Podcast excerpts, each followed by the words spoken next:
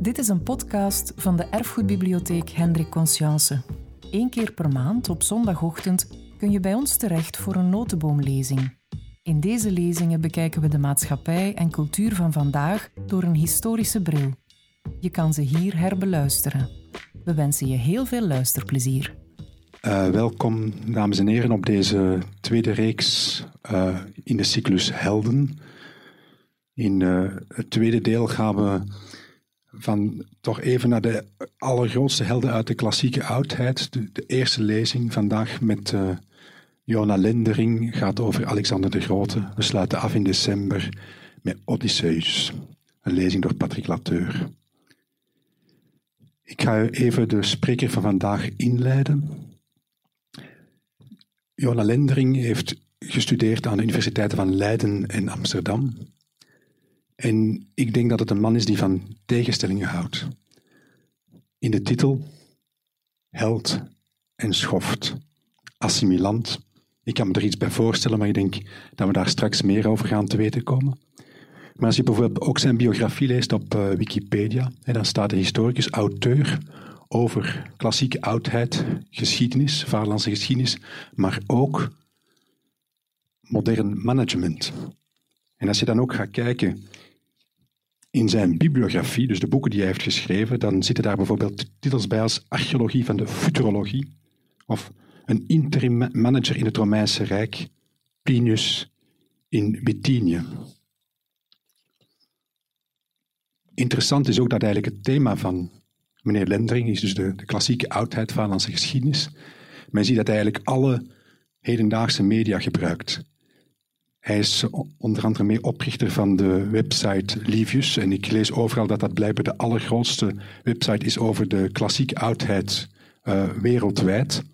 Die website is ook niet alleen Nederlandstalig, maar is ook Engelstalig. Er staat gigantisch veel op, uh, informatie op. Is absoluut een aanrader. En ik heb dan toch ook uh, kunnen opmaken dat er een volledige school eigenlijk is aan, aan verbonden, waar je, dat je dus eigenlijk ja, lessen kunt, kunt bestellen over de over die thema's. Maar daarnaast is uh, meneer Lendering ook nog actief als blogger. En niet alleen een, een uh, Nederlandstalige blog, maar zelfs een Engelstalige blog en ook nog een, een Twitter-account. En dan ga ik hem ook nog even citeren uit zijn Nederlandstalige blog. Die, de titel van die blog, Mainzer Beobachter, is blijkbaar gehaald bij Multatuli was eigenlijk, laten we zeggen, een soort van blog van Mutatuli avant la lettre. En daar spreekt hij, of de, de, laten we zeggen, de hoofdzin waar dat de blog mee start, is dat het eigenlijk een uitlaat is voor een ziedende stoomketel zijn er subjectiviteit. En ik denk dat dat ook een van de tegenstellingen is bij meneer Lendering. Dat is enerzijds het historische onderzoek, dus zijn vorming als historicus, waardoor je toch een bepaalde objectiviteit aan de dag moet leggen. En daartegenover een ziedende stoomketel van subjectiviteit. Ik geef hem graag het woord. Ik dank u.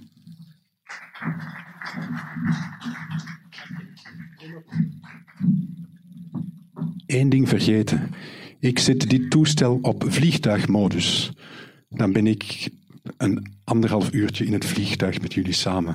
Dus graag eh, de gsm afzetten. Dank u. Goed, dames en heren. Uh, in eerste plaats fijn dat ik hier mag zijn in Antwerpen. Ik kom hier wel vaker en ik vind het een hele fijne stad.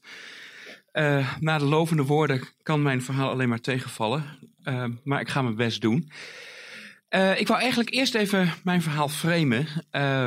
even iets vertellen. Wat is geschiedenis eigenlijk? Hoe kun je van geschiedenis genieten? De microfoon staat niet helemaal goed. Oké. Um, ik denk dat de, de, de ultieme ervaring van geschiedenis, uh, dat is puur de ontdekking. Uh, je zit ergens, je komt ergens en ineens valt het muntje en je merkt, hey, het zit zo in elkaar. Uh, aha en Leibniz. dat zal ik u vandaag niet kunnen gaan bieden. dat is heel simpel. dat moet je doen als je ergens staat op een slagveld en ineens realiseert, Alexander viel hier aan om die en die reden. De Frank die valt, dat, dat kan alleen op die manier. Dus ik moet u deze sensatie onthouden. Dat uh, gaat niet. En de tweede is uh, het ervaren. Dat ligt een beetje naast natuurlijk. Um, je, je ziet op een gegeven moment iets, je begrijpt, oh zo zat het. Je loopt misschien mee, uh, je staat ineens in een prachtige historische bibliotheek als deze. Je ruikt de boeken en je ruikt, ja, zo was het vroeger, dat, die ervaring. Je leest erover. Dat is gewoon wat je zelf kunt doen. Uh, ook daar wil ik u niet al te veel mee lastigvallen. Het verhaal van Alexander de Grote heb ik alles opgeschreven en daar ga ik het verder nou niet al te heel erg veel over hebben. Ik zal het zo meteen voor u samenvatten en dan wil ik eigenlijk verder gaan, één niveau verder. Geschiedenis is vooral leuk omdat je erover discussiëren kunt. Je kunt debatten voeren. Uh, de beroemde historicus Geil heeft ooit een keer gezegd: geschiedenis is een discussie zonder einde. En dat is eigenlijk veel leuker. En daar wil ik het dan zo meteen ook het uitgebreidst over gaan hebben. Tot slot, en dat is eigenlijk het trieste, uh, we hebben de neiging om geschiedenis te overinterpreteren. Uh, je gaat op een gegeven moment, je ontdekt iets, je, vindt, leest iets, je wil dan toch weten wat betekent dit voor mij. En als het gaat over, uh, laten we zeggen, de Tweede Wereldoorlog of de ontwikkeling van de Europese Unie, uh, dan is dat ook wel heel relevant voor jouzelf. Maar laten we maar heel eerlijk meteen toegeven onder elkaar. De oudheid, dat is 2000 jaar geleden. De relevantie voor ons is buitengewoon gering. Er uh, bestaan boeken die het tegendeel beweren, ik weet, ik weet het, maar die zijn uh, gebaseerd op stapels van misvattingen en drogredeneringen. En ik, ik wil daar niet al te hoog over mijn eigen vakgebied opgeven. Als u zegt de oudheid is voorbij en ik vind het hooguit interessant en leuk en ik vind het fijn om er een ochtend naar te komen luisteren, prima. Als u gaat zeggen de oudheid is vormend en wij moeten na 2000 jaar nog steeds doen wat er in de oorlog of, uh, in de oudheid is gebeurd, dan gaat het wat ver. Um, ik, ik, zeg dat met enige nadruk eigenlijk, uh, omdat ik me grote zorgen maak over uh, de wijze waarop op dit moment de oudheid wordt bestuurd. Ik kom daar aan het einde ook op toe. Zit mijn klokje loopt? Nee. Um, uh, ik kom er uh, aan het einde nog even over te spreken. U zult merken namelijk dat er gewoon problemen zijn in de oudheidkunde. En um, als dat dan ook nog mensen gaan zeggen dat een problematische wetenschap ook nog belangrijk is, uh, dan, dan, ja, dan, dan vallen er uiteindelijk gewonden. En, en ik vind dat niet leuk. Dus ik, ik ben wat terughoudend geworden over mijn vak. Goed, wat mag u concreet verwachten na deze intro? Ik ga eerst even Alexander bij u opfrissen. U weet, hij heeft het Perzische Rijk onderworpen. Dat uh, fris ik even op. Ik laat u even wat plaatjes zien, maar dat doen we vrij snel. Uh, ik wil iets vertellen, er zijn twee beelden over Alexander de Grote. Daar begint de discussie. Um, die twee beelden die gaan terug op twee soorten bronnen. Die zijn allemaal in het Grieks en het Latijn geschreven. Ze zijn allemaal al sinds de middeleeuwen bekend. Het is dus heel bekend materiaal. Um, en het grappige is, uh, die twee soorten bronnen die worden ook gebruikt door twee soorten geleerden. Eh, de klassici, die zich bezighouden met Griekse en Latijnse taal, en door historici, die proberen de antieke feiten vast te stellen. Nou, daar is een ontwikkeling in geweest. Uh, de, de, de, nadruk in de bestudering van uh, de oudheid is verschoven van de klassici naar de historici. Dat heeft geleid tot innovatie. Hier in Leuven, dat wil zeggen daar in Leuven natuurlijk, daar zijn interessante ontwikkelingen gaande. Daar zal ik u iets over vertellen. En aan het einde wil ik u iets vertellen over de terugslag. Uh, u heeft allemaal weet dat er in 2004 een afschuwelijke film is gemaakt van Oliver Stone. Uh, misschien herinnert u zich de desastreus mooie uh, processie waarmee de Olympische Spelen in Athene begonnen. wat dat aan schade heeft toegebracht aan het wetenschappelijke beeld over de oudheid, over Alexander de Grote, dat is het waarmee ik eindigen wil. Het, het is een, een, ja, op een zondagochtend wil je natuurlijk mooie verhalen en vrolijke verhalen horen. Ik, misschien schiet mij het komend uur nog iets leuks te binnen om een kwinkslag om mee af te ronden. Maar ik moet bekennen, het, het, is niet allemaal vrolijk vandaag. Uh, het gaat over oorlog tenslotte. Nou, wie was Alexander ook alweer? Uh, simpel verhaal. Hij is de zoon van Philippus, de koning van Macedonië. En dat is het rode gebied wat u hier op de landkaart ziet. Dat is een echte grote organisator geweest die uh, uit een, een groep ja, barbaren, om het maar even zo te noemen, een redelijk beschaafde staat weet op te bouwen. Uh, Griekse kunstvormen, economische uitbuitingsmechanismen, slavernij. Uh, weet te introduceren in zijn land. een machtig leger op de been werpt. En eigenlijk overal zo'n beetje waar hij komt, dingen aan zijn land toevoegt. Hij heeft een zoon, die wordt geboren in juni 356. Dat is Alexander. Dat is dus zijn kroonprins, die hem uiteindelijk ook opvolgt. Um, die uitbreiding van Macedonië door Philippus, daar zit een mechanisme achter. Wat is er aan de hand? Hij is koning, maar het is een heel onduidelijk gedefinieerd gezag wat hij heeft. Hij heeft um, te maken met een oppositie van, van traditionele aristocraten, die niet altijd uh, blij zijn met de steeds grotere macht van de koning. Dat kan Philippus breken door die aristocraten geld toe te stoppen. Uh, dat dwingt hem om elk jaar opnieuw oorlog te gaan voeren. Dus hij valt op een gegeven moment, uh, nou noem de eens, uh, die valt hij aan. Hij plundert dus lekker. De helft is voor hemzelf, de helft deelt hij met zijn aristocraten. En zolang die geld binnenhalen, vinden zij het wel mooi dat die koning er zit. Maar er zit dus een mechanisme in de Macedonische cultuur op dat moment, dat expansie en interne uitbouw van de monarchie combineert. Dat mechanisme kennen we ook uit het Koninkrijk van de Franken. Denk aan Clovis, denk aan Karel de Grote. Dat, dat is precies hetzelfde verhaal van een zich opbouwende staat. Uh, die gefinancierd wordt met externe buit. Dat zien we hier in Macedonië ook. Maar dit betekent dat er een eeuwige machine van expansie is. En het betekent ook dat op een dag, een kwade dag, Philippus hier staat aan de Zee van Marmara. In het stadje Perinthus. Hij zegt dat wil ik veroveren. En vervolgens zeggen de Perzen, die daar in Turkije, Iran, Irak, Egypte zitten, uh, de vrije doorvaart uh, door de Zee van Marmara, dat is voor ons een vitaal belang. Uh, dit is een oorlogsaanleiding. De Perzen gooien troepen over de Hellespont. ineens zitten er Perzische troepen hier in Europa. Dat was al heel lang niet meer gebeurd. En um, de doodeenvoudige reden is dat Philippus uiteindelijk weggaat en zweert: Ik ga terug en ik zal die Perzen straffen voor hun aanwezigheid in mijn Europa. Dat is de oorzaak van het grote conflict tussen uh, de Perzen aan de ene kant en Macedonië aan de andere kant.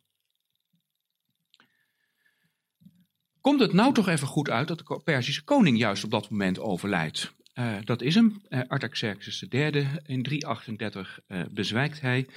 Hij is ergens in de negentig, dus dat mag ook. Um, juist op dat moment is Philippus ergens even in Griekenland campagne aan het voeren. Hij is in principe geïnteresseerd in een oorlog tegen de Perzen, maar hij moet wel eerst even zijn achtertuin op orde hebben voordat hij aan de andere kant van de Egese Zee kan gaan opereren.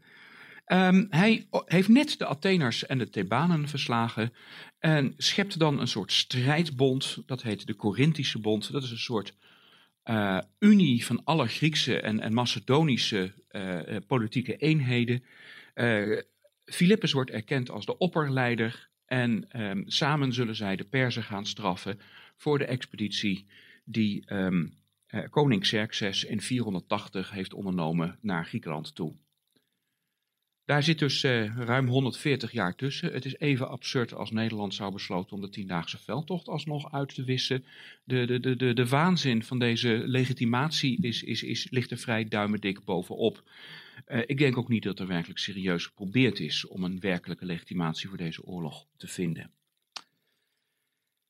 Nou, dan wordt het helemaal mooi. De oorlog begint. Er gaan Macedonische troepen naar Azië. Die zijn aanvankelijk redelijk succesvol. Uh, dan wordt ook nog eens Artaxerxes IV, de opvolger van Artaxerxes III, vermoord. Nou, dan is het uh, helemaal uh, een chaos in het Perzische Rijk. niets lijkt de overwinning van Philippus op het Perzische Rijk in de weg te staan. Hij hoeft alleen maar zich bij zijn troepen te, voor, te voegen, bij zijn voorhoede. En dan, nou ja, dan kunnen ze doorlopen tot, tot, tot ver in Turkije. maar dan wordt Philippus zelf vermoord. Een zaak die nooit is opgelost. Uh, de Grieken zelf dachten dat de Perzen een sluipmoordenaar hadden betaald. Uh, misschien is dat waar. Uh, een andere verklaring is dat Alexander zelf iets mee te maken heeft. Er zijn historici die dat denken. En we weten het gewoon niet. Dus ehm, Alexander erft een oorlog tegen de Perzen op het moment dat Perzië zwaar verziekt, verzwakt is. Verziekt ook, als u dat wil. Nou, dit landkaartje dat toont de beroemde veldtocht van Alexander, uh, beginnend hier in Europa, zwervend met een grote kronkel door Turkije, langs de Syrische en Libanese en Israëlische kust, all the way naar Egypte en dan de grote opmars helemaal door Irak, Iran, Afghanistan, Oezbekistan, Pakistan, een glimpje India en weer terug. Het is een gigantische expeditie. Het is een van de grote avonturen van de mensheid. Uh, en zoals bijvoorbeeld Marco Polo, dit is eigenlijk het ultieme jongensboek. Uh, oorlog, ridderlijkheid, zeker in de eerste fase. En naarmate de oorlog uh, verder komt, ook de ontmoeting met vreemde volken. Het, het, is een geweldig verhaal. het eerste slagveld, dat is bij de Granicus. Het ligt hier. Ehm, de Perzen die hebben daar alleen op dat moment een soort politiemacht liggen. En die worden vrij gemakkelijk uit de weg geruimd. Eigenlijk met een foefje. Uh, de Perzen mogen niet uh, oorlog voeren voordat ze s'morgens hebben geofferd aan de zonnegod. Uh, wat zegt Alexander? Dan vallen wij toch aan voordat de zon is opgekomen. En dan, ja, dan win je. De tweede grote veldslag, die is hier. Um, dat is de slag bij Issus. dat is eigenlijk een heel, ja, het is een tragedie van, van vergissingen geweest.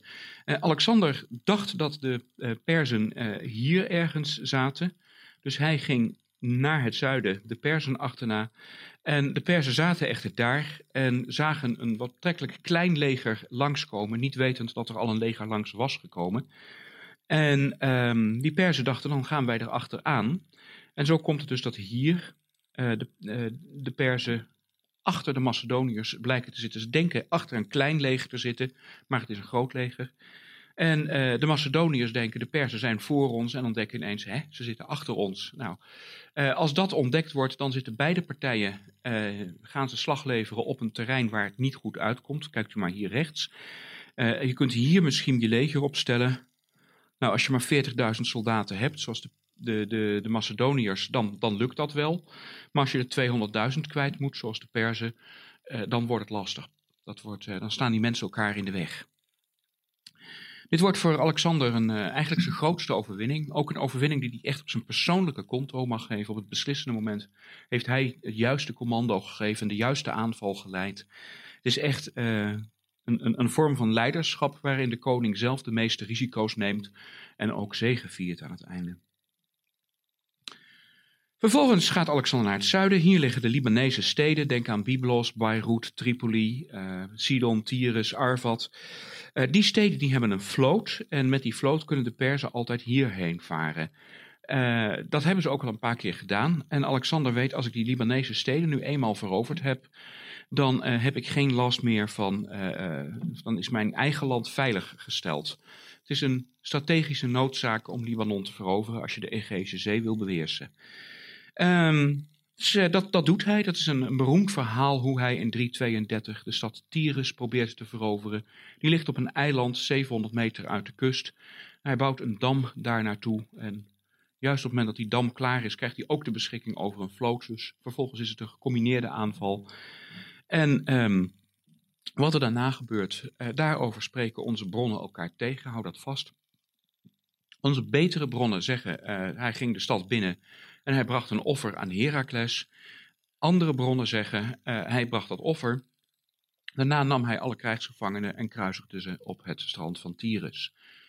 Um, dat laatste detail ontbreekt dus in onze eerdere bron. En dat is een, een, belangrijk punt om nu alvast te constateren. Onze bronnen bieden niet dezelfde informatie, ze spreken elkaar vaak tegen. Er is evident sprake van een dubbel beeld van Alexander. Een rationeel positief beeld en een inktzwart beeld, uh, waarin dus kruisigingen en, en andere naargeestige details worden genoemd. Vervolgens het grote mysterie. Alexander gaat naar Egypte. Wat heeft hij daar in vredesnaam te zoeken? Uh, uw gok is zo goed als de mijne. Uh, niemand die het weet. De simpele waarheid is, de Perzen zaten ergens in Irak. Daar waren ze bezig een nieuw leger op te bouwen uh, militair gezond verstand zou zeggen dat Alexander na Libanon te hebben veroverd, uh, Irak binnengaat en de Perzen de doodsklap geeft voordat zij een nieuw leger hebben opgebouwd. Uh, dat lijkt gezond verstand. Um, hij zou daarna makkelijk een vredesverdrag hebben kunnen sluiten, zeggen al het land ten westen van de Uivraat is voor mij, ik noem maar wat. Uh, er lagen grote winstkansen voor hem klaar, maar hij heeft er helemaal geen gebruik van gemaakt. Hij gaat eerst naar Egypte. Um, in Egypte gaat hij heel diep de woestijn in, naar Siwa, dat ligt dus helemaal daar. Uh, daar is een orakel en uh, dat groet hem als de zoon van Zeus. En vanaf dat moment zal hij zich ook zoon van Zeus gaan noemen, of laten noemen. Ehm, maar daarvoor hoefde hij niet helemaal de woestijn in. Uh, als hij persoonlijk deed om een ego-boost uh, te krijgen, had hij niet verder hoeven gaan dan uh, Cairo hier. Daar ligt de, de, antieke hoofdstad Memphis. Daar is hij erkend als farao van Egypte, of in ieder geval als, als heersend namens een farao. En dat maakt hem automatisch tot zoon van Ra. En de vertaling van Ra in het Grieks is Zeus.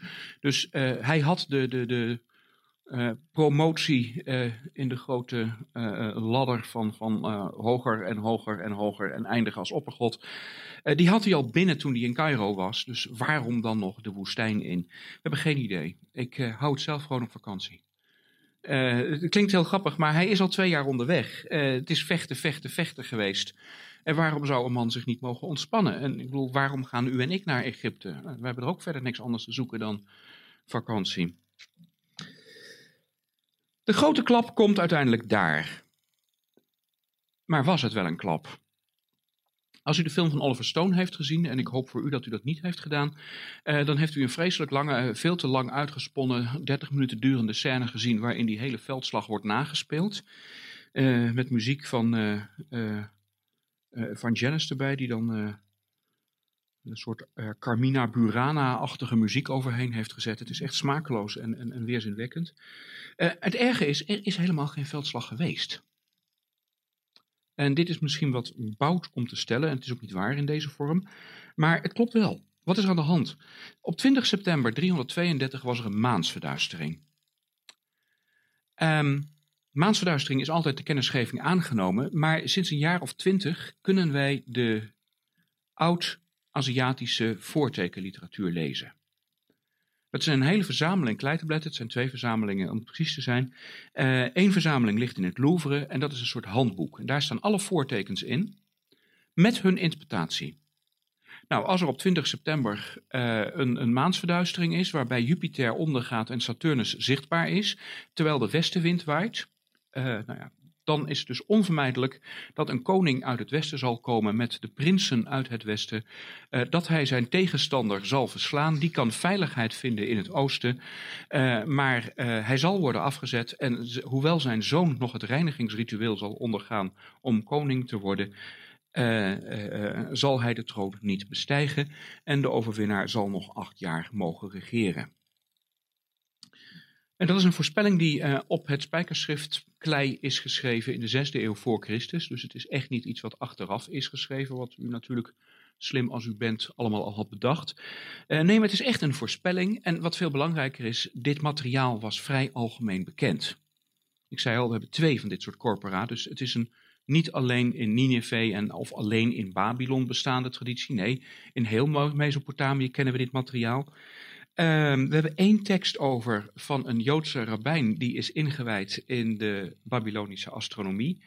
En uh, al een eeuw voor Alexander wisten de Grieken dat een maansverduistering voor Perzen het ergste van het ergste voorspelde. Uh, waar ik heen wil is, uh, daar staan die soldaten. Het zijn recruten, het is een nieuw leger. Ze hebben de maansverduistering gezien. Ze weten, hun koning gaat dood, de dynastie gaat tot een einde komen, want de zoon van de koning wordt ook geen koning. Uh, de, de, hun tegenstander zal acht jaar lang succes hebben. Ja, dat is. Wat doet een mens op dat moment? Ja, weglopen. Ik bedoel, je gaat niet vechten voor een koning die al gedoemd is. Het is een mooie zaak om te sneuvelen, maar wel voor een succesvolle zaak graag. En dat niet alleen. De goden hebben evident aangegeven dat de koning weg moet. U vecht niet alleen voor een hopeloze zaak, u vecht zelfs tegen de goden. Uh, het gaat helemaal niet in om of dit waar is. Ik bedoel, ik geloof niet in astrologie. Maar ik geloof wel dat soldaten aan het front uh, heel verstandig zijn als ze smoezen bedenken om weg te mogen lopen. Dat is, ja, um, mijn uh, vader wist te vertellen, die heeft de slag om Arnhem meegemaakt, um, dat op een gegeven moment, hij zat ondergedoken in een school. En um, daar waren uh, twee uh, Britse piloten waren daar, of nee, um, parachutisten waren daar gekomen. En die waren in, toen de Duitsers aankwamen in een toilet gaan zitten. En die Duitsers die kwamen daar zoeken. En nou, daar hoeven we niet te kijken, want dat is het damestoilet. Uh, je bedenkt voor jezelf vooral een smoes om niet te hoeven vechten, niet te hoeven kijken, want achter die deur staat een man met een mitrailleur. Uh, dus nou ja, toevallig zaten die Britse soldaten ook op dit damestoilet. Uh, dat heeft die Duitsers dus hun leven gered.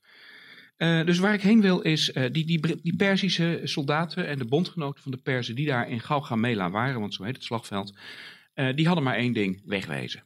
En op het moment dat Alexander aanvalt, ja, dan valt hij in feite een grote groep vluchtelingen aan. Daarna kan hij de hoofdprijs in ontvangst nemen, de stad Babylon. Uh, we weten uit een lijst van de overheidsinkomsten van het Perzische Rijk dat Babylonië, dus uh, het zuiden van Irak, hè, dit gebied, dat dat in zijn eentje al goed was voor een derde van de staatsinkomsten van Perzië. now we're talking. En Alexander heeft ook iets van: dit geef ik niet meer op. Ik ben de rijkste man op aarde. En uh, hij gaat nu dus magistraten aanstellen, maar hij merkt op een gegeven moment, hé, hey, ik heb niet genoeg Macedoniërs meer. Nou ja, dan stel ik maar wat loyale Aziaten aan of Egyptenaren. En dat blijkt een beslissende stap te zijn. Uh, de stadspoort overigens van Babylon staat in het museum in Berlijn, hè, dat weet u. Alexander vecht zich een weg door het Zagros-gebergte, valt hier Perzië binnen, want nog steeds ergens is zijn tegenstander, koning Darius III. Uh, Persepolis, dat is de hoofdstad van Perzië, het ligt daar, uh, gaat in vlammen op. Uh, die nacht uh, worden ook nog wat vandalisme gedaan. Dit gezicht van die koning daar is met een mokerhamer ingeslagen. En uiteindelijk wordt Darius achterhaald, ergens ten oosten van Teheran, op dit gebied. En ehm, hij, hij, hij komt om het leven onder nooit helemaal opgehelderde omstandigheden. Alexander is nu koning van Perzië en hij staat nu voor een vreselijk dilemma. Hij heeft al besloten zijn veroveringen niet op te geven, maar hij heeft de bestuurders niet om het te besturen. Hij heeft collaborateurs nodig. En er zijn genoeg Perzen die inmiddels in de gaten hebben dat er kosmisch iets aan het veranderen is. De ene dynastie is ten einde gekomen, dat hebben de goden aangegeven. Er komt een nieuwe dynastie aan en dat is de die westelijke. Dat snappen die Perzen wel. Er zijn genoeg Perzen die met hem mee willen werken. Voor Alexander is het nu echter wel noodzakelijk dat hij zich gaat presenteren als een koning die voor de Perzen aanvaardbaar is. En dat is nogal lastig. Um, de kwestie hier is dat voor de Grieken en de Macedoniërs de koning moet één van hen zijn. Hij is toevallig koning, maar als er gevochten moet worden, moet hij wel gewoon meevechten. Voor de Perzen is de koning de man die de instructies geeft en die achter de linie staat. Um, voor de Grieken geldt, uh, nou, tot je een jaar of twintig bent, is het niet uh, ongebruikelijk dat je iets seksueels hebt met andere mannen. Voor Perzen is homoseksualiteit totaal onaanvaardbaar. En niet, niet zomaar onaanvaardbaar, maar het is echt iets wat van de duivel komt, Ariman. Uh, voor de Perzen, de koning is ja, one of the boys, zeg maar Alex. Dat is ongeveer de mentaliteit. Maar voor de Perzen is het de koning der koningen, de grote koning, de koning van de vier windstreken. Uh, die man die moet op een troon zitten en die moet vooral heel onbewegelijk daar groter dan menselijk zijn. Dus dit, dit, dit creëert voor Alexander een dilemma. En daar is hij ook nooit meer uitgekomen.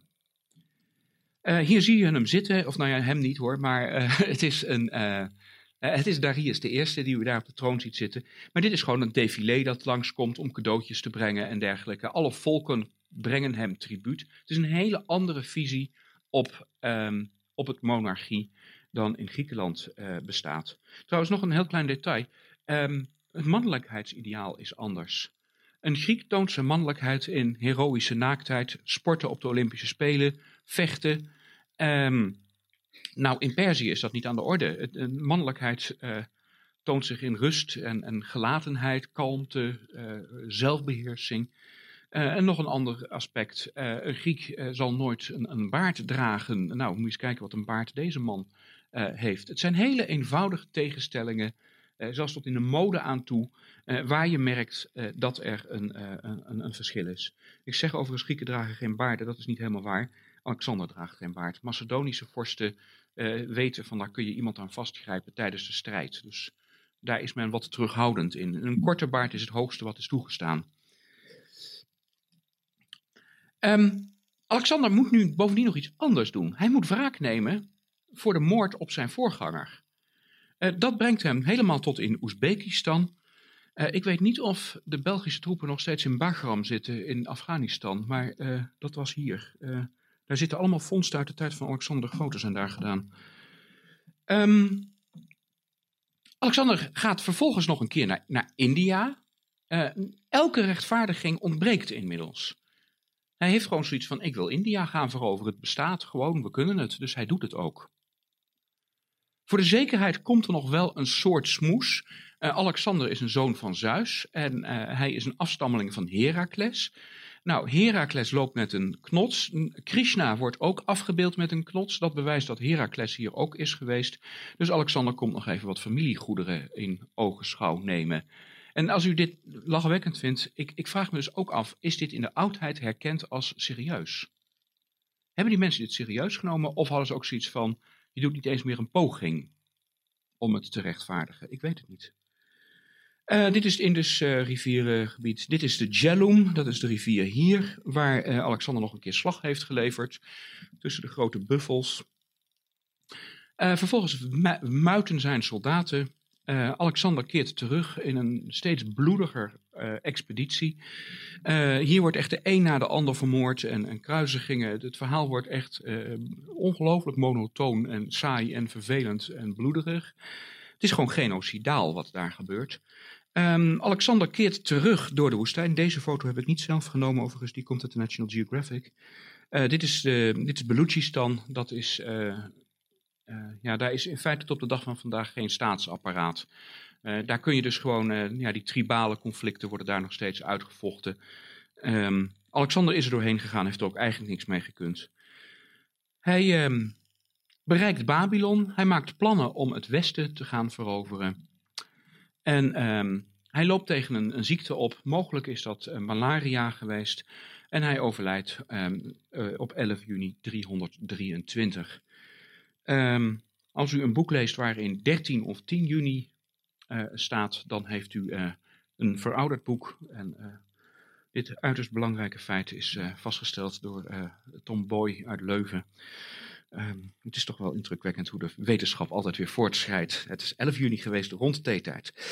Um, het theater dat Alexander heeft gebouwd, dat staat er nog. Het ziet er prachtig uit, maar dat komt omdat de Amerikanen een tijdje in Babylon hun basis hebben gehad. Daar waren hotels, daar was stromend water, uh, daar was goed sanitair, dus daar kon je een divisie onderbrengen.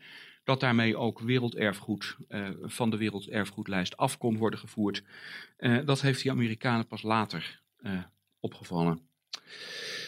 De erfenis van Alexander, toch een kleine poging om het te interpreteren. de verspreiding van de Griekse cultuur tot in het oosten. dit is een inscriptie die gevonden is in um, Aikanoum, en dat ligt hier, helemaal in het oosten van Afghanistan. En uh, hierop staat te lezen dat iemand vanuit Aikanoum naar Delphi is gegaan, de wijsheid van zijn voorouders heeft onderzocht. En vervolgens heeft vastgesteld dat deze luidt: als kind wees gehoorzaam, als jonge man wees sterk, als volwassene wees rechtvaardig uh, en als stervende uh, wees niet bang. Wij hadden thuis ook een scheurkalenderwijsheid met dit soort triviale uh, inzichten. Uh, maar het is wel een triviaal inzicht dat gewoon 7000 kilometer vanuit Griekenland is verplaatst. Dus dat zegt wel iets over een verspreiding van ideeën. Edelsmeedwerk dat niet helemaal op de juiste context ligt. Deze beeldschone munt uh, heb ik gefotografeerd in Peshawar. Een, een, Griekse koning die munten slaat met een, een, een Zeus erop die zijn donderbliksem gooit. Uh, een lief beeldje van Herakles uh, in Iran. En het portret van Alexander, die eigenlijk overal wel zijn sporen heeft nagelaten. Verhalen over Alexander circuleren in de volksmond uh, vanaf IJsland tot in Burma. gebieden waar Alexander nooit is geweest, zijn sprookjes en, en andere verhalen waarin Alexander een rol speelt. Een van de weinige gebieden waar Alexander niet een rol is gaan spelen, in de uh, volksvertellingen. Uh, dat is het Nederlandse taalgebied. Uh, ik weet niet wat wij misdoen. Nou, nu heeft u het weer even opgerakeld. Als u daar meer over wil weten, er is genoeg informatie te vinden. Um, ik wil eigenlijk nu een stap verder gaan. Ehm, hier zit een visie, op, op, er zit een visie achter op hoe je informatie moet overdragen, die in principe wetenschappelijk zou moeten zijn aan een publiek dat geïnteresseerd is. Uh, ik kan u op, op twee manieren benaderen. Ik kan u gewoon zeggen, dit zijn de feiten en daarmee moet u het doen. Dat hebben we dus nu gehad. En ik kan ook proberen u iets uit te leggen over hoe komen we aan die feiten. En dat ga ik nu proberen te doen. Um, en ik denk dat we dan moeten beginnen in de middeleeuwen.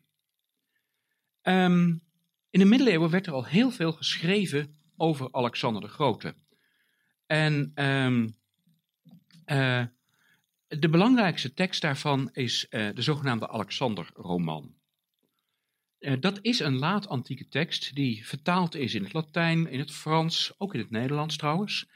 En daarin wordt eigenlijk verteld wie Alexander is geweest. Hij is in het Nederlands vertaald door, door een Vlaming, waarvan mijn naam even ontschoten is. Dit gaat mij straks te binnen schieten als ik in de trein naar Nederland zit. Um, in deze verhalen uh, is um, Alexander een soort superheld. En naarmate de tijden veranderen, verandert ook het beeld van de superheld. Dus in de, de, de, de laatste versies is het gewoon een hoofdse roman, uh, zoals ook uh, de verhalen over koning Arthur dat kunnen zijn. Hij is ook een explorator die, die vreemde volken gaat onderzoeken. Hier komt hij in India aan. Uh, nou, die mensen zijn volkomen correct, met een te donkere huid afgebeeld, half naakt lopend. Uh, dit soort mensen zijn er ook inderdaad in India. En Alexander heeft daarmee gesproken. De sadhus worden die genoemd. En leuk om te zien is overigens dat Alexander hier rijdt met uh, die dubbelkoppige adelaar als, als zadeldek. Hij staat daar op de vlag ook afgebeeld. De dubbelkoppige adelaar is het wapen van Byzantium. Uh, dus op een of andere manier hebben de makers van deze illustratie uh, Griekenland geassocieerd met het Byzantijnse Rijk, dat op dat moment nog bestond. En dat is waar, de hoofdstad van Macedonië, Thessaloniki, lag in het Byzantijnse Rijk. Dus het is helemaal niet zo'n gekke gedachte. En Alexander krijgt dus als wapen het wapen van de Byzantijnse keizers. Uh, bekendste voorbeeld uit ons eigen taalgebied is Jacob van Maailand, de Alexandersgeesten. Dat is de, de Nederlandse versie van de Alexander-roman. Ik weet niet of ik het u moet aanraden. Het is, niet uh, fantastische literatuur. Maar het is wel duidelijk, dit is een prachtig beeld van een stralende veroveraar die de hele wereld verkent en die uiteindelijk afdaalt in de zee in een soort glazen duikersklok die hij heeft laten maken, die op zoek gaat naar het dodenrijk. het is meer dan alleen maar een veroveringsverhaal. Maar er is nog een tekst in de middeleeuwen bekend en dat is Curtius Rufus. Als u één boek over Alexander wil lezen, neem Curtius Rufus. hij is vertaald in de Penguinreeks. En um, daarin is een hele andere Alexander. Een Alexander die enorm veel succes heeft en aan zijn eigen succes kapot gaat. Um, het is een alcoholist, het is een despoot, het is een sadist. Uh, op dit plaatje staat hij afgebeeld terwijl hij uh, uh, veel te veel aan het drinken is en weer eens moet overgeven tijdens een diner. Dat, dat, klopt ook hoor, dat staat ook in onze bronnen. Ook in de positieve bronnen wordt gezegd dat was een alcoholist. Alleen dan zeggen ze erbij, maar hij hield zoveel van zijn vrienden, dus hij ging nooit als eerste naar huis. Uh, nou ja, dat soort. ik, ik herken het overigens wel hoor. Als ik te veel heb gedronken, is het altijd in goed gezelschap. maar het, het, is wel een, een, een, duidelijk het wegpraten van een, een, een niet nette karaktereigenschap. En let u eventjes overigens op de kroon die hij op zijn hoofd heeft. U kent Alexander allemaal op een hele andere manier. Dit is de koning van klaveren, zoals je ook de koning van harten, ruiten en schoppen hebt. Uh, dat zijn, Alexander is een van de vier koningen dus in het kaartspel, samen met koning David, Karel de Grote en koning Arthur. Nou, die tegenstelling tussen enerzijds de Alexander-roman en anderzijds Curtius Rufus, tussen het fantastische beeld en het sadistische beeld, dat komen we ook tegen in de moderne beeldvorming over Alexander. Het positieve beeld, als u nou eens een echt slecht boek wil lezen, neem de Alexander-trilogie van Manfredi. Het is, uh, staat garant voor uren uh, genot om kromme zinnen en pleonasme en, en andere ellende. Uh, volkomen positief beeld over Alexander. We hebben ook goede boeken en die het positieve beeld hebben. Mary Renault, The Persian Boy, is, is een fantastisch boek. Alexander beschreven vanuit het perspectief van zijn laatste Perzische minnaar. Uh, schitterend, werkelijk perfecte roman. Hoe Alexander zichzelf ontdekt in een liefdesrelatie met een Perzische jongen. Het is echt heel erg mooi. Maar het is een heel positief beeld. Mocht u een negatief beeld hebben, dan zou u Iskander kunnen lezen van Louis Couperus. Dat is een Nederlands dat ook alweer 100 jaar oud is en ook toen al raar was, maar het blijft wel een, een fenomenale leeservaring. Uh, Couperus heeft de eerste uh, cinema bezocht. En als je het ziet, dan, als je het leest, dan zie je ook, hij, hij kijkt alsof hij door een camera kijkt. Prachtige uit, ja, beschrijvingen hoe legers oprukken en zo. en je ziet meteen wat, wat, wat, wat Hollywood er op dat moment mee zou hebben gedaan. Hollywood bestond nog niet in 1922, maar u begrijpt wat ik bedoel. Het positieve en het negatieve beeld bestaan ook in de wetenschappelijke literatuur. En um, daarin moet ik vaststellen dat het negatieve beeld meestal overheerst. Uh, het positieve beeld gaat namelijk in laatste instantie terug op die Alexander-roman, die grotendeels te, te, fantastisch is om geloofwaardig te worden gevonden. Uh, toch ontstaat een wetenschappelijk positief beeld en dat ontstaat in de tijd van de 19e eeuw. Uh, de architect daarvan, dat is Droysen. En uh, hoewel ik het op alle punten met hem oneens ben, is er geen enkele noodzaak om te ontkennen dat dit, niet, of dat dit een van de allergrootste uh, geleerden is van de 19e eeuw. Hij is als eerste gebroken eigenlijk met het idee dat het klassieke Griekenland speciaal belangrijk was. Dat is de traditionele visie, hè, de vijfde en de vierde eeuw. Daar zitten al die grote Griekse denkers. En Droysen zegt, nou ja, dat is wel heel interessant, die Pericles en die Plato. Maar er is daarna nog drie eeuwen voordat het Romeinse Rijk ontstaat. En die tussenperiode, ja, daar zitten toch ook interessante dingen. Kijk eens naar Archimedes, kijk eens naar het ontstaan van de grote uh, ethische systemen van de Griekse filosofie. Het is allemaal die tussentijd die het Hellenisme noemt. En ja, om zo'n tijdperk in te luiden heb je een genie nodig, want dit is een romantische denker. En uh, dat genie, dat is dus Alexander. En die droomde van de eenheid van de mensheid, de eukemene.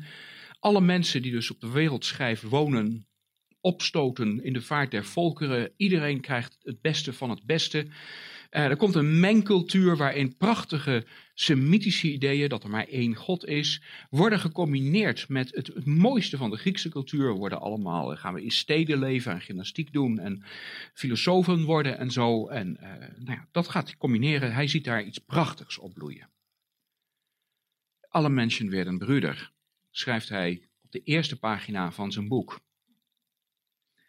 Dit idee um, dat werd destijds een beetje raar gevonden. De grote geleerden van de 19e eeuw en de Altituns Wissenschaftler, daar kunnen we nog steeds niet omheen. Die zijn geniaal geweest en die hebben de grondslagen gelegd van de, de, de oudheidkunde op een zodanige wijze dat we nog steeds op, op voortbouwen. Uh, maar die hebben eigenlijk iets van Droysen, je bent een beste vent, je hebt gelijk dat die derde, tweede, eerste eeuw ook belangrijk zijn. Maar over Alexander sla je toch wel een beetje door. Het idee wordt wakker gekust door een Engelsman. Dat is William Tarn. Die komt nog een paar keer terug zo meteen. Tarn was ook zo'n dromer die overal hoopte iets, iets beters te zien. En uh, hij brengt dus een, dat beeld opnieuw in leven en ziet eigenlijk in zijn eigen tijd, jaren 20, jaren 30, uh, ziet hij een, een, een kans voor een heroïsche wetgever uh, die de mensheid zal opstoten in de vaart der volkeren jaren 20, de jaren 30 zag ook enige uh, politici die zich presenteerden als heroïsche wetgevers. Uh, denk eens aan uh, Mussolini, Adolf Hitler, Jozef Stalin. mensen die meenden dat ze met een, de nodige toepassing van geweld de mensheid een betere wereld konden gaan bieden. Um, Tarn was beslist geen fascist, dat, dat wil ik even zeggen, maar hij heeft wel die, die tijdgeest uh, ervaren. Er zit in de jaren en de 20 en 30 is er een grote behoefte aan, aan, aan sterke mannen. Uh, in Nederland hadden we Colijn op dat moment. Um, kortom, um, uh, dit beeld van een positieve Alexander, dat wordt dus eigenlijk in deze tijd, 20, 30 jaren wel enigszins populair. En het is blijven hangen, daar kom ik nog op terug. Er is ook een wetenschappelijk negatief beeld. En ja, dat kon natuurlijk niet missen. Dat moest ontstaan na de Tweede Wereldoorlog. Uh, na 1945 hadden wij ons bekomst wel een beetje van sterke mannen.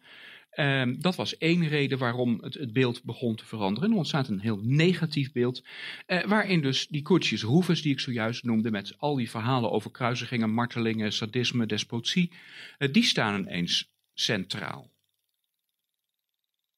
Waarmee je in feite nog steeds het Hitler-Stalin-Mussolini idee hebt, alleen de beoordeling van Hitler, Stalin, Mussolini is veranderd.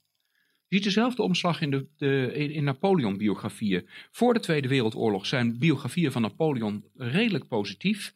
Na de Tweede Wereldoorlog kan het beeld van Napoleon niet slecht genoeg worden geschetst.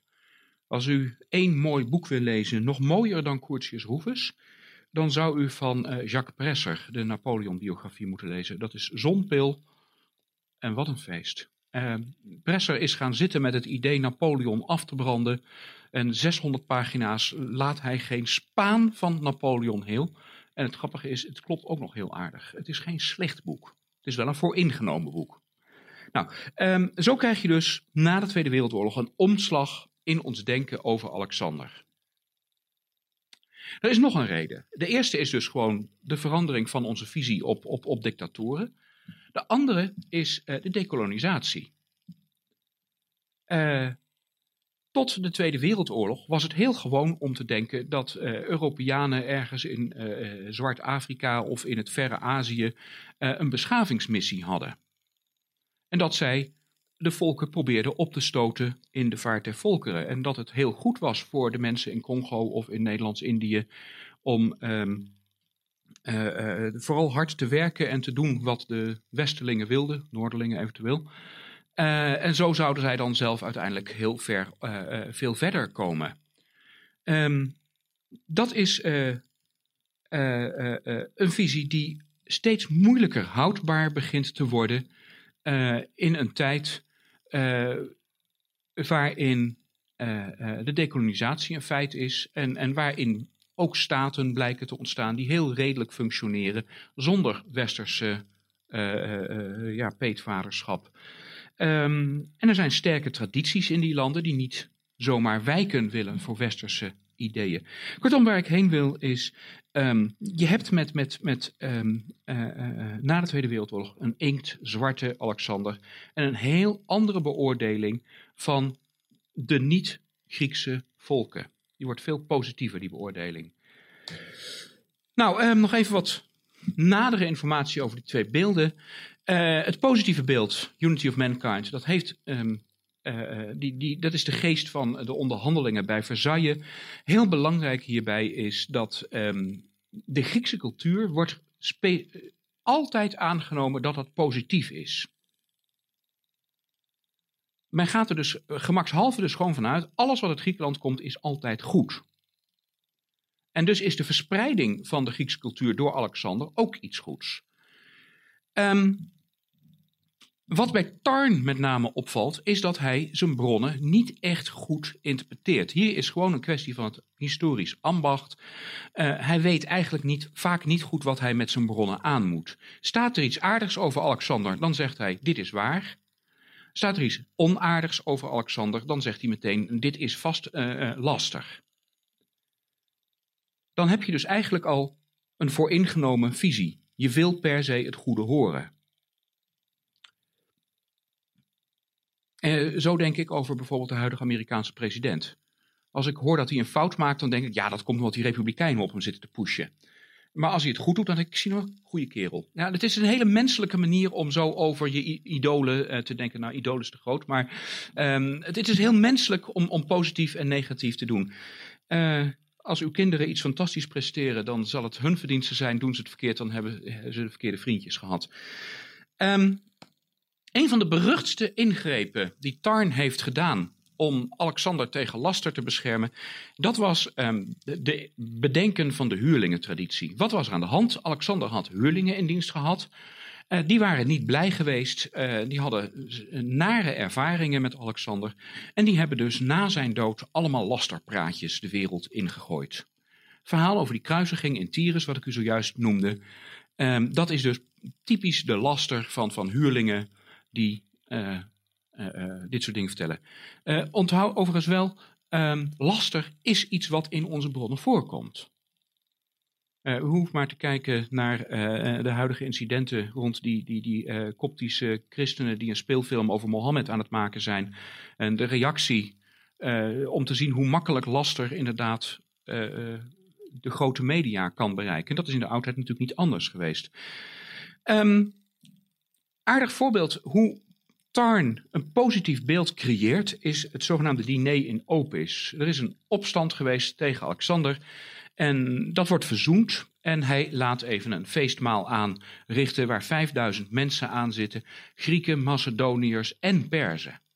Na zegt Tarn, moet je toch kijken, een groot feestmaal. En iedereen mag aanzitten, iedereen mag meeeten. Zie nou, die man die wil gewoon een soort unity of mankind en die wil de verbroedering van alle volkeren.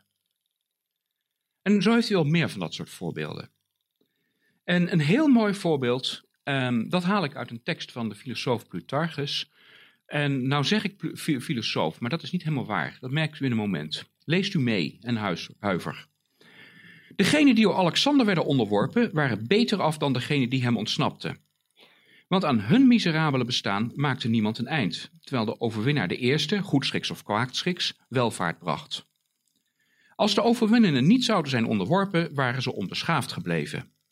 Egypte zou geen Alexandrië hebben, Mesopotamië geen Seleucia, India geen Bucavalia en door het stichten van deze steden werd de barbarij bedwongen. Welnu, als de filosofen zich erop laten voorstaan dat ze ruwe en ongevormde karakters beschaven en corrigeren, dan kan Alexander, die ontegenzeggelijk de woeste aard van talloze stammen heeft verbeterd, beslist worden beschouwd als een groot filosoof. Voor Tarn is dit gevoelensfressen. Zie je nou wel, filosofen uit de oudheid zeiden ook al dat Alexander een grote held was. Hier wreekt zich dat hij niet echt goed begreep hoe teksten werken, want dit komt uit een zogenaamde concertredevoering. Wat is een concertrede? Een concertrede is dat u al in de zaal zit en ik binnenkom. En uh, ik ga hier op het podium staan en ik vraag: Heeft u een onderwerp waarover ik een toespraak kan houden? U roept een onderwerp. Ik ga even nadenken en ik improviseer hier een mooie redenvoering en probeer u te betoveren daarmee. Het is een hartstikke leuke vorm van sport. Want een goede toespraak is een feest om naar te luisteren. Nederlanders zijn altijd weer onder de indruk als een Vlaming spreekt. Dat, dat, die zijn daar beter in. Um, een goede reden is een feest. En we maken het feestje leuk. Als ik binnenkom, gaat u bedenken een moeilijk onderwerp. Lof van de kaalheid bijvoorbeeld. Ja? Uh, en probeer maar eens een uur te praten over de lof van de kaalheid. Er is een toespraak met dit onderwerp over en die is ook echt heel grappig. Het is ook leuke humor. Um, wat je ook kunt doen, lof van Alexander. Maar dat is in feite dus duidelijk een thema dat niet gemakkelijk is. Er is dus het thema lof van Alexander of het geluk van Alexander. Als je zoiets tegenkomt in een concertrede, dan is dus de premisse: dit is een onmogelijk onderwerp om iets positiefs over te zeggen. En u ziet ook aan het geforceerde karakter van deze opmerking: Alexander heeft mensen tot steden gedwongen, zo werden ze beschaafd en dus is het goed. Uh, je ziet aan het geforceerde karakter van het argument dat dit niet waar kan zijn. Dus wat Tarn aanvoert als een argument van zie wel Alexander, hij neemt een tekst letterlijk, maar hij heeft de situatie niet in de gaten waarin die tekst geschreven is geweest. Het argument snijdt een boemerang, slaat het op hem terug. Bewijst precies het tegendeel. Plutarchus vond Alexander een schoft en geen held. En juist dan is dit een leuk onderwerp. Dat brengt ons als vanzelf bij het negatieve beeld. Uh, geïnspireerd door Hitler en Stalin, dat wist u al. De decolonisatie heb ik ook al genoemd. Er is nog een belangrijk punt hier, waar wij anders zijn gaan denken. Het positieve beeld veronderstelt dat de Grieken en wij ongeveer dezelfde cultuur hebben. Dit is niet het moment om daarover te gaan hebben, maar ik wijs er even op. Dit is een, een legende die is ontstaan in 1807. Dit is een heel specifiek Duitse ontwikkeling Um, dat heeft zich via gymnasia en andere humaniora-opleidingen verspreid over Europa. Maar het is een aanname en het is niet bewijsbaar. En veel argumenten hiervoor zijn gewoon aantoonbare flauwekul. Uh, je moet opmerkingen maken over wat is culturele continuïteit en zo om dit te doorgronden. Ik wil het daar nu niet al te uitgebreid over hebben, bij een andere gelegenheid misschien. Maar het gaat mij erom, het is een aanname dat onze traditie de westerse is. En dus is de analogie, de westerse koloniale expansie uit de 19e eeuw, is analoog aan de verspreiding van de Griekse cultuur bij Alexander. Dat is ook op los zand gebaseerd. Onze interpretatie van de Griekse cultuur is ook veranderd. De schaamteloosheid waarmee sommige mensen eh, rond de Tweede Wereldoorlog nog beweerden alles is goed als het uit Griekenland komt, die is definitief achter ons. Ik zal twee voorbeelden geven. Um, de een is uh, uit Egypte afkomstig. Uh, in Egypte, in het oude faraonische recht en in het Perzische recht, hadden vrouwen gelijke rechten aan de mannen. Niet helemaal, maar ze konden bijvoorbeeld dezelfde erfdingen uh, krijgen. Ze konden zonder chaperon over straat. Uh, dan komen de Grieken en die vinden dat je een vrouw met respect moet behandelen. Dus uh, je houdt haar weg uit zulke moeilijke zaken als uh, financiële transacties. In de rechtbank moet je toch rekening mee houden dat zo'n vrouw ook wel eens niet helemaal scherp is. Dus haar getuigenis weegt maar zo half. En een vrouw zonder bescherming over straat laten gaan, zoiets doe je gewoon niet. dus daar ontstaan de dingen die uiteindelijk in de sharia zijn terechtgekomen. Een ander voorbeeld haal ik uit. Um, uh, Mesopotamië. In Mesopotamië uh, hadden we rechtszaken zoals wij ze graag zien, waarbij uitsluitend gesproken wordt op grond van getuigenissen, eventueel bewijsstukken worden aangehaald en bij geval van redelijke twijfel vrijspraak volgt. Ineens duiken er in de spijkerschriftteksten opmerkingen op over de ladder van de ondervraging. Dat is dus tortuur. martelen om bekentenissen te krijgen. Uh, dit zijn twee voorbeelden waaruit gewoon blijkt dat de verspreiding van de Griekse cultuur beslist niet alleen maar een positieve zaak is. Er zijn ook wel leuke dingen hoor. Ik bedoel, laten we eerlijk zijn. Uh, filosofie van sommige Griekse filosofen zou ik zonder meer nog voor mijn rekening willen nemen. Um, maar het, is, het, het, het, alleen maar positieve uh, effect is wel weggevallen inmiddels. En we kijken dus nu veel genuanceerder tegen de veroveringen door Alexander aan. Nou ja, op het niveau van het handwerk van de historicus. Uh, zien we dus nu gewoon van ja, dat verhaal over die huurlingentraditie, dat is gewoon special pleading. Het is gewoon een instant truc om rottige informatie weg te kunnen werken. Moeten we niet serieus nemen. En als we bijvoorbeeld dat nog even concentreren op het diner in Opis. Uh, voor Tarn was dat, kijk eens hoe mooi alle mensen broeder werden. Uh, maar hier zie je dus, kijk nou even naar de tafelschikking. Daar zit Alexander, de Macedoniërs daaromheen. En wie zitten er het dichtste uh, bij de toiletten? Dat zijn de Perzen. dat zegt toch wel iets over de hiërarchie die in de zaak aanwezig is. Dus um, we hebben hier een negatiever beeld over Alexander.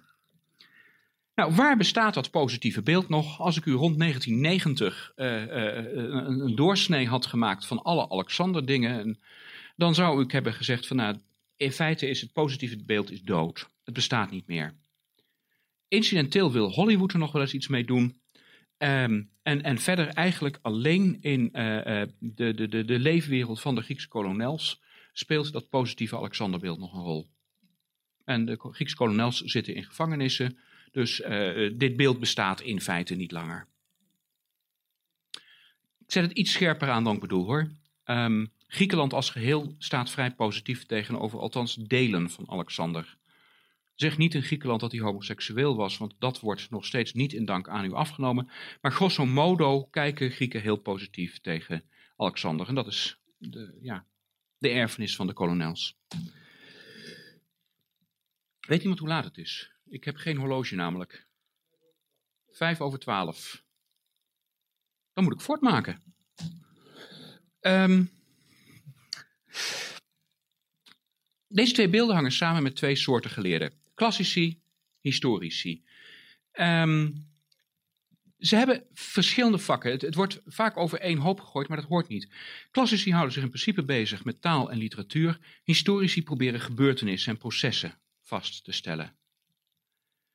Ze hebben ook verschillende methodes. Een klassicus probeert zich in te leven in een tekst en die zo te interpreteren. Uh, historici hebben een veel complexere methode. Uh, beide Vakken hebben ook onwetenschappelijke trekjes, zoals een Germanist het Duits de mooiste taal vindt en een Neerlandicus het Nederlands, de laatste heeft natuurlijk gelijk. Uh, zo vinden klassici het Grieks en het Latijn de mooiste taal van de wereld. En de waarheid gebiedt dat historici uh, meer dan eens de oren hebben laten hangen naar het nationalisme. We hebben in Nederland een klucht gehad rond het Nationaal Historisch Museum. U wil niet weten hoe grappig dat is geweest. Heel verdrietig. Uh, het was dus echt bedoeld, geschiedenis moet dienen om onze nationaliteit te vormen. Sorry, daar dient geschiedenis helemaal niet toe. Dat, dat is niet zo. Um, een ander verschil is de omvang van het bronnenbestand. Klassici hebben dus dat idee bedacht van wel een goede traditie, maar het slechte materiaal willen we liever niet horen. Uh, historici proberen wel alle bronnen te lezen. Een historicus hoeft niet te bewijzen dat de Griekse cultuur superieur is. Een historicus vertelt gewoon wat de feiten zijn volgens hem. Dit sla ik over. En dit ook. Wat is nou de ontwikkeling die heeft plaatsgevonden? De ontwikkeling die plaatsgevonden heeft, is dat de klassici terrein hebben verloren. Terwijl de historici dus terrein winnen. En dat heeft verschillende wetenschappelijke redenen. Uh, een daarvan is, ja, die bronnenselectie, alleen maar Griekse bronnen lezen, dat, dat gaat op een gegeven moment niet meer. Je merkt op een gegeven moment, uh, er zijn te veel spijkerschriftteksten bijgekomen, uh, dus, dus laat dat even lopen. Dat, dat, is, dat is één aspect. Je merkt gewoon van, die klassici zaten zo te kijken naar één groep bronnen, terwijl er meer informatie was. Dat je op een gegeven moment denkt van, ja, dit, dit kan gewoon niet meer. Er zijn ook niet-wetenschappelijke redenen, die heb ik al genoemd. Uh, het idee van een stralende veroveraar uh, dat is niet langer vol te houden. Uh, ook de decolonisatie had ik al genoemd.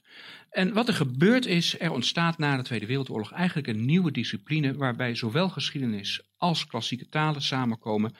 Dat noemen we oud-historici, daar ben ik ook van vak.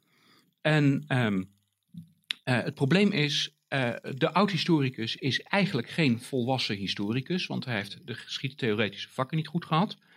Maar hij is ook al geen echte klassicus. Dus hij is altijd de gebeten hond. Tussen de historici zeggen, ja, jij bent maar een oud-historicus, want je hebt de theoretische vakken niet gehad.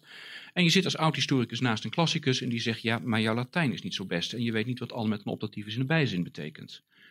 Uh, dus die, die, die oud-historicus is altijd de gebeten hond. En eerlijk is eerlijk, uh, daar is de vernieuwing dan ook niet vandaan gekomen. Het schoof wel de beeldvorming van het witte naar het zwarte beeld. Maar de echte innovatie zit heel ergens anders. Um, dat heeft iets te maken met name door nieuwe interpretatieve modellen. Um, ik zal er zo één noemen. Een ander is het ontstaan van de archeologie, waarin we op een gegeven moment gewoon vaststellen, dat is grappig, de verspreiding van de Griekse cultuur begint voor Alexander. Dat had je niet zien aankomen. En dan moet je hele verhaal omgooien, want dan klopt het traditionele verhaal niet meer. Nou, in die oude geschiedenis zitten dus ook nog wat dingen. We krijgen betere kennis van de topografie, zodat je beter ziet dat Alexander, hoe hij zijn uh, dingen deed. We hebben meer zicht op culturele wisselwerkingen gekregen. Um, denk aan cultuurcontact. Het is helemaal niet gek dat die Griekse cultuur zich al verspreidt voor Alexander. Want waar twee culturen naast elkaar staan, uh, daar zullen ze elkaar altijd beïnvloeden. Uh, we krijgen ideeën over, en dit komt uit de managementleer, uh, hoe gaat een echte leider om met verschillende vormen van wat de verwachtingen is van een leider. Um, dus, dus wat ik u net noemde, Alexander die voor de Grieken een Griek moet zijn, voor de Persen een Pers moet zijn en ineens geconfronteerd wordt met tegenstrijdige verwachtingen. Heel belangrijk is ook de innovatie dat spijkerschriftarchieven open zijn gegaan. Er liggen alleen al in het British Museum 105.000 kleitabletten te wachten om te worden gelezen. Dus dit gaat nog wel even door. En heel belangrijk is ook de rol van meneer Pierre Briand uit Frankrijk. Dit is iemand uit de Academie van Wetenschappen, een onsterfelijke. Um, die man is Iranoloog en die probeert dus de hele zaak vanuit Iran te bekijken en komt met een hele andere visie op Perzië, op het koningschap. En hij komt met een simpele constatering: de koning moet altijd begrijpelijk zijn voor zijn onderdanen. Ik stipte het al aan. En um, dit sla ik over. En een voorbeeld wat ik u noemen kan, dat is een, vrij bloedige executie die heeft plaatsgevonden. Um, dit is een uh, lelijke schooltekening. Die meneer rechts die, uh, is op een pijnlijke manier aan zijn einde aan het komen. Um, meneer Tarn zegt, dit verhaal is gewoon niet waar. Huurlingentraditie, laster. In de andere school die zegt, het is hartstikke waar, want dit bewijst perfect hoe sadistisch die man was, die Alexander. Brian zegt, ja het verhaal is wel waar, maar het bewijst dat Alexander een assimilant is. Het is een traditionele Perzische straf die daar wordt uitgedeeld. En Alexander probeert hier een pers in Perzië te straffen en hij gedraagt zich zoals van een Perzische koning wordt verwacht. En nu Brian deze simpele gedachte eenmaal heeft uitgesproken, denkt u, hebben we dit ooit anders gedacht? Dat is de ellende met alle briljante gedachten. Je herkent achteraf niet hoe moeilijk het is om het simpele idee te krijgen. Uh, we zijn nu heel erg bezig om veel van Alexanders dingen vanuit zijn Perzische receptoren te bekijken, als ik het zo mag noemen. Nou, dan komen er nog wat spijkergeschriften geleerden bij. Tom Boy uit Leuven heb ik al genoemd. Die man is echt briljant. Hij is niet in de zaal, hè?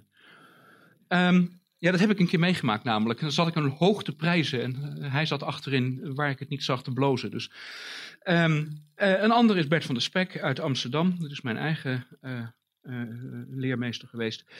wat steeds duidelijker wordt is dus gewoon uit die teksten dat sommige dingen gewoon echt anders zijn geweest dan we denken. Gaugamela heb ik wel genoemd, die vluchtelingenaanval. Um, steeds duidelijker wordt het Perzische Rijk is niet onderworpen, het is geïmplodeerd. Het is een heel ander verhaal. Alexander wordt een machtsvacuum ingezogen. Um, we krijgen steeds meer ideeën van uh, welke Griekse anekdotes onbetrouwbaar zijn. Als Alexander dus weer eens aankomt in een harem waar de Perzische koning 360 vrouwen heeft, dan weten we, dit moet een sprookjesmotief zijn.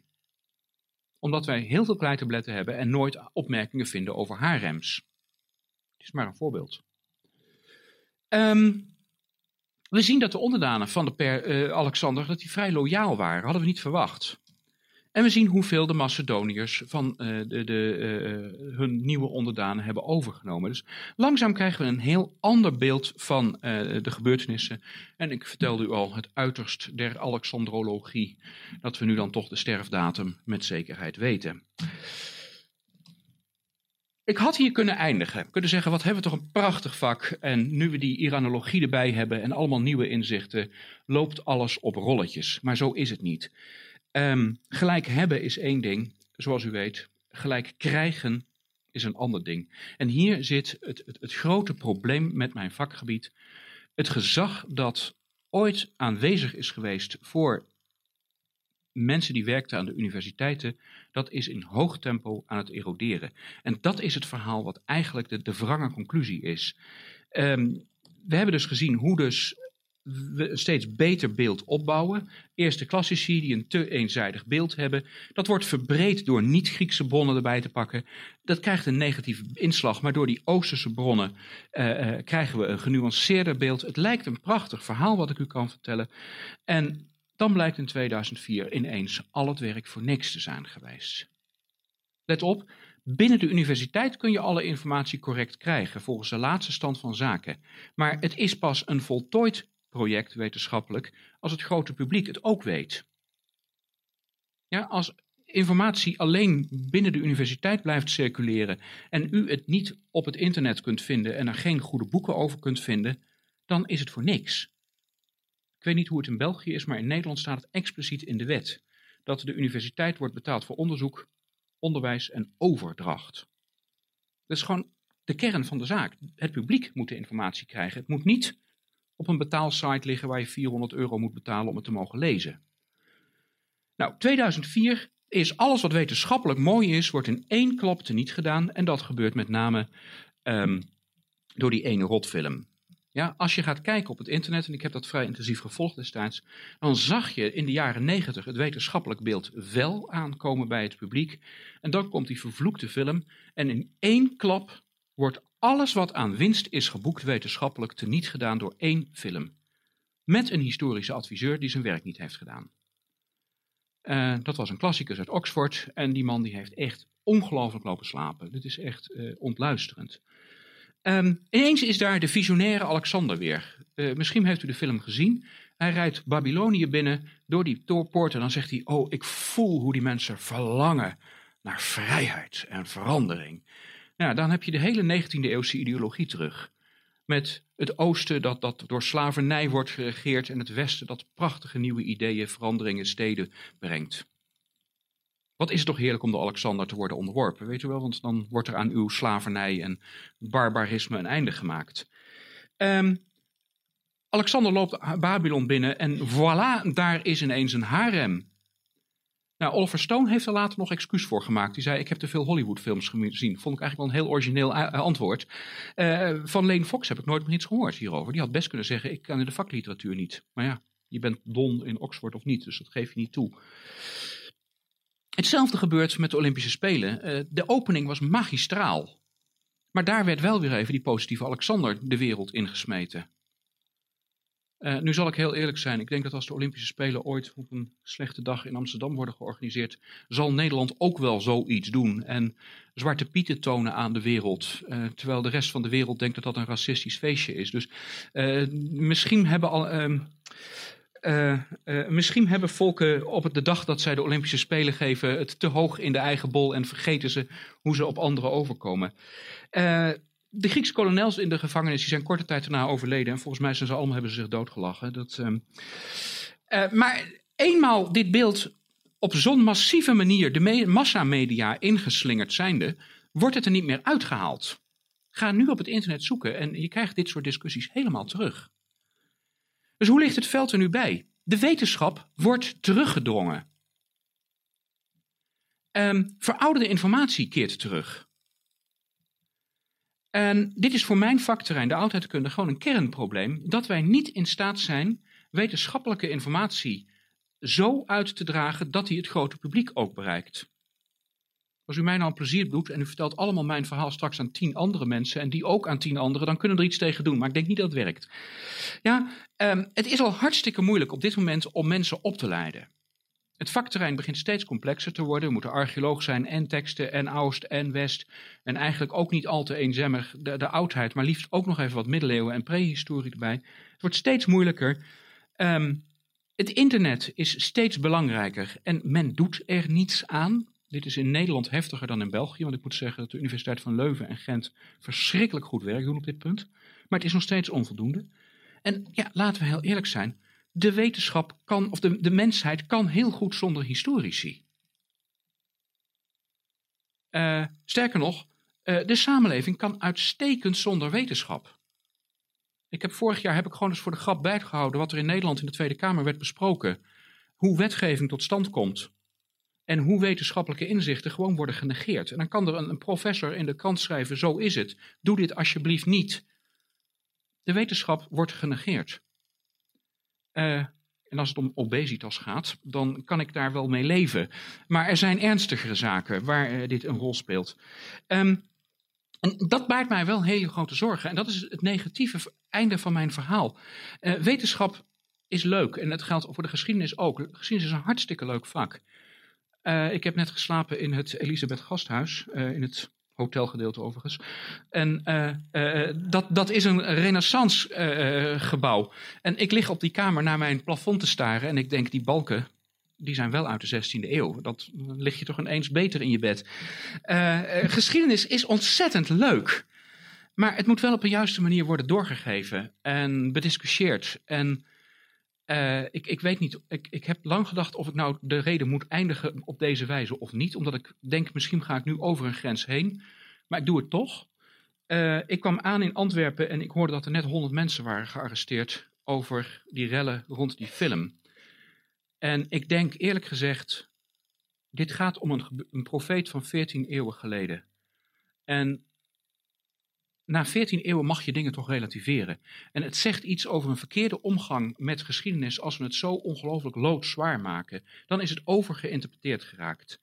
En dat baart mij dus grote zorgen. Enerzijds overinterpreteren we het vak, anderzijds zijn we niet in staat om mensen uit te leggen hoe het nu feitelijk in elkaar zit. En dat is het, het, het wrange einde uh, uh, waarmee ik u wil uh, afronden.